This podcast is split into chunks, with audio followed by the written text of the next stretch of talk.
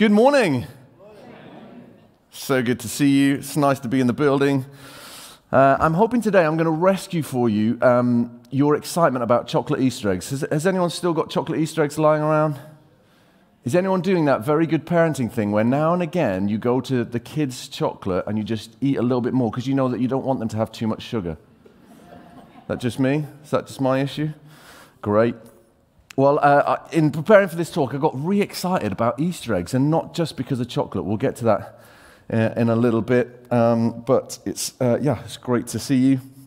It's great to be here. As Andrew said, we're talking about resurrection power. Uh, I hope you didn't miss Easter Sunday. Um, we're going to be uh, reading in a moment from John 20. So if you've got your Bibles, feel free to head there. If you haven't and you don't even know what a Bible is, well, thank you for joining us. Thank you for joining in. Hello to everyone online. And if you're just curious about who this Jesus fella is that we're talking about, um, or you're in a good place, we're going to be uh, discovering more about him uh, and learning a little bit. It's good news this morning. Great. Well, let's get uh, stuck in. I, uh, I just want to show you a, a picture actually of some chicks. Look at that. Isn't that cute? That is a picture of some chicks in a uh, little incubator thing. They've just freshly hatched, uh, and there's some other eggs that haven't yet. Uh, and now we're going to read our Bible passage, and then I'm going to give you about 30 seconds, uh, possibly on your own if you're watching this online on your own, or if you came on your own, but you might be sat with someone you want to talk about. But just to think about the link between the lovely chick pic and the passage we're about to read. Okay? Great. If we could have the reading on the screen, we're reading from uh, this chapter. Lord, open our hearts and our minds as we read your word together. Oh. On the evening of that first day of the week, that would have been a Sunday, when the disciples were together with the doors locked for fear of the Christians, well, he doesn't say that, the Jewish leaders at the time. That's awkward, isn't it? Jesus came and stood among them and said, Peace be with you, or shalom. That would have been a kind of normal greeting uh, even today in the Middle East. After he said this, he showed them his hands and his side. The disciples were overjoyed when they saw the Lord. Again, Jesus said to, to, to them, Peace be with you. As the Father has sent me, I am sending you. And with that, he breathed on them and said, Receive the Holy Spirit. If you forgive anyone's sins, their sins are forgiven. If you do not forgive them, they are not forgiven. There we go, straightforward passage. Why don't you just, uh, I'd love for you to just have a little think for 30 seconds uh, or chat if you're with someone, um, 30 seconds about uh, what that picture and this passage might be all about.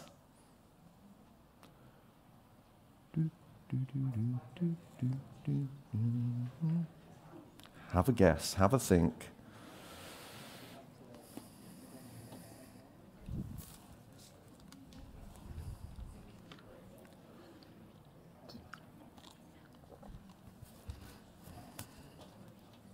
I'm going to give you 10 more seconds.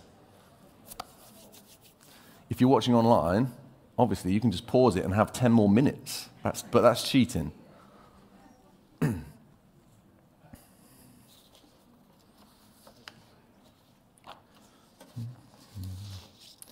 All right, time is up.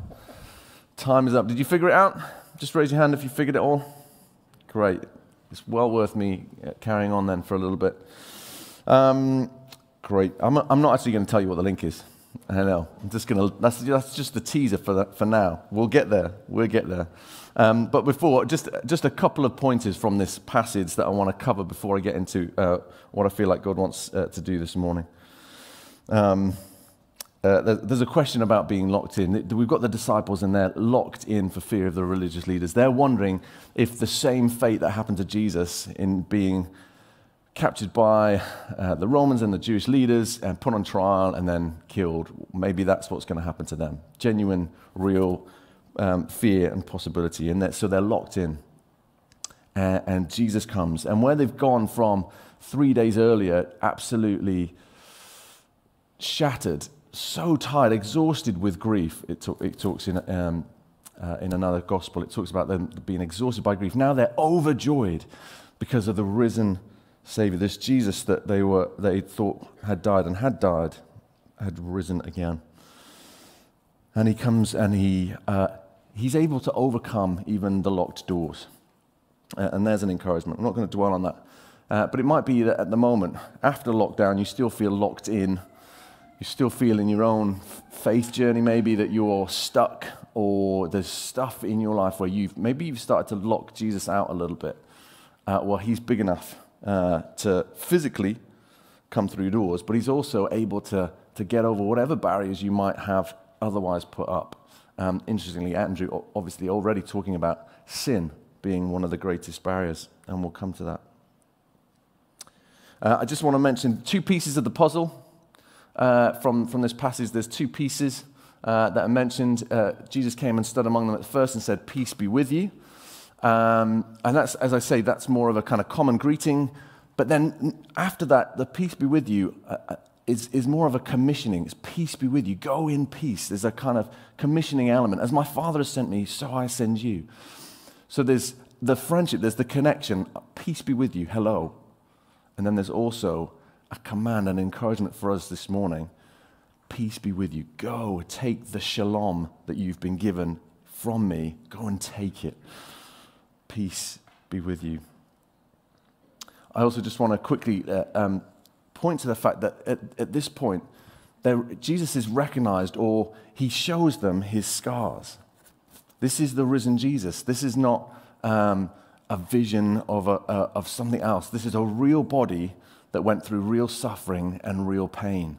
Again, as I read that this week, I'm just so encouraged that we worship a God who lived a real life, who felt real pain. All the stuff that uh, is uh, some of the words that we've used for our Easter about betrayal um, and, and just feeling finished, all of those things were feelings that Jesus will have felt, but also the physical pain. It's interesting this year, we're just reflecting on our, our Prime Minister had COVID and was in a pretty bad way. Um, the Queen is now processing real grief after 73 years of marriage. There's something about being able to recognize in a, in a role or in a person a, the reality of who they are when they go through suffering or pain. Maybe you felt more able to empathize with the Queen over the last couple of days. I certainly have felt that. Well, we serve a king, King Jesus, who similarly has gone through pain. I wonder if there's something of that in this passage that is, makes the, the disciples overjoyed. They have seen him go through the worst life could ever throw at, and now he's on the other side. Now, you might have gone through the worst life could ever throw at you this last year. Well, our living hope is that Jesus rose again from the dead, that he went through the worst and came out the other side. Now, that is exciting, is it not? That is exciting. And remember, you can't whoop, but you can clap. Let's get a bit more Pentecostal if you want to. We can clap some of this stuff. How exciting! How exciting. Uh, and then he says, As the Father has sent me. Well, how did the Father send Jesus? John mentions Jesus being sent by the Father 38 times. So the writer of this gospel is making a real point of the fact that Jesus was sent by the Father. He mentions it 38 times, and here he's saying, As I was sent by the Father, now I am sending you. You are the sent ones. And we get to include ourselves in that now. We become part of the sent ones. Uh, strangely, often when we, when we uh, I'm aware not everyone in here will, or watching this will be Christians, but when we say yes to Jesus, yes, I want to model my life around you. I want, I want you to live in me. I want you to take my mess and the barriers from within my heart away. Thank you for the cross. Thank you that I can have a relationship with you. I want in. We often think of that as like an arrival uh, imagery that indicates like a coming of home. Uh, I finally made it. Uh, the beginning of the relationship with Jesus being that response to his invitation, and we've said yes. But actually, it's a little bit more complicated. It's, it's not like you've just been invited around to someone's garden for a barbecue. Yes, we can do that now. Uh, but it's, it's, that, it's more, we can also be part of the invite team now. We're part of the welcome team for heaven's banquet. That's why one of the reasons that Jesus uses banquets a lot to talk about the kingdom of heaven, because he's saying, yes, you, know you've got a place, but there's a lot of seats around this table I want you to start being on the welcoming team. And so that's what he's doing here in this moment. This second peace be with you isn't just a, hey, how are you doing peace. It's a, go and take this peace. Also, take the forgiveness of sins. Now, I'm not going to get into the complexity of that, those couple of verses because uh, I still don't fully understand it. Uh, but also, but the reality is, the forgiveness of sins is something that has been attained by Jesus Christ on the cross.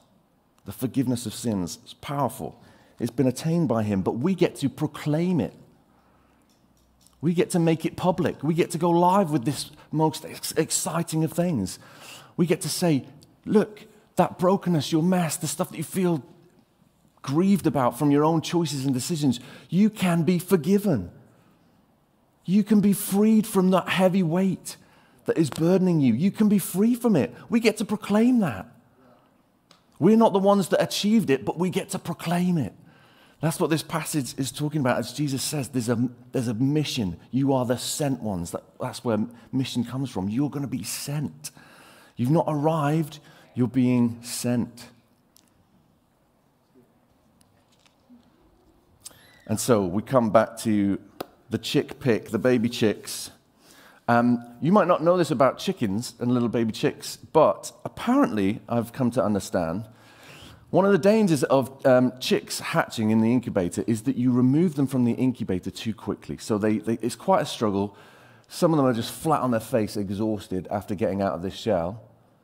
Uh, and then slowly but surely they come, come around. You've got to give them a bit of water within the first 24 hours. I know, this is really helpful for you, isn't it? Um, uh, but also, one of the reasons that you don't remove them from the incubator too soon is because their noise, the noise they make, will encourage some of the other eggs who haven't started to hatch yet.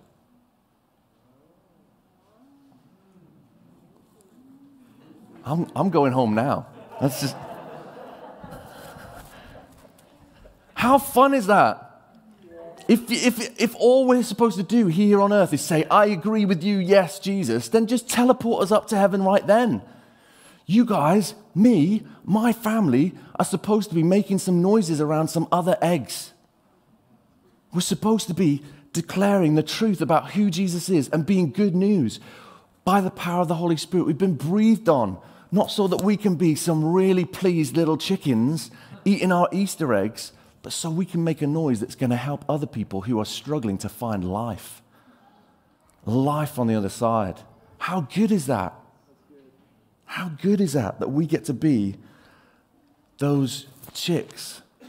I don't want God to remove me from this incubator we call earth until I've made enough noise around some other eggs. As you have sent me into the world, so have I sent them into the world. That was Jesus' prayer earlier before he, was, before he died in John 17, 18. Jesus breathes on them his Holy Spirit. Now, it's a little bit complicated because uh, we, we often see uh, Acts 2 actually as, well, as the giving of the Holy Spirit. That's the moment that we, we often think of as the birth of the church. So, so did God breathe, on the, breathe the Holy Spirit on them and commission them in that way when it was the 10 of them uh, in the passage that we're looking at today? Or, or was it in Acts later on? Well, yes. I'm just going to say yes. I'm comfortable with it, with it being both. What I'm not uncomfortable with, though, is the idea of 10 people being empowered by the Holy Spirit, breathed on with the life from Jesus, and then taking that empowered presence of God to go fishing.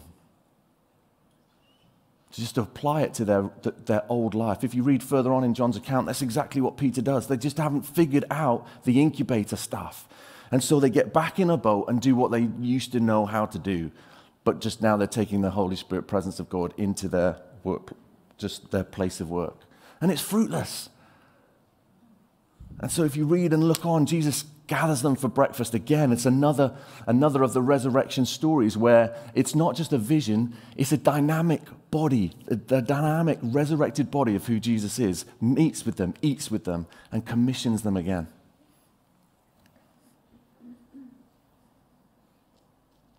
We are not supposed to be churchians. We're called to be Christians. to follow in Christ's example, in being out there. This is a scattered Sunday. I'm reminding of us why we're supposed to be scattered.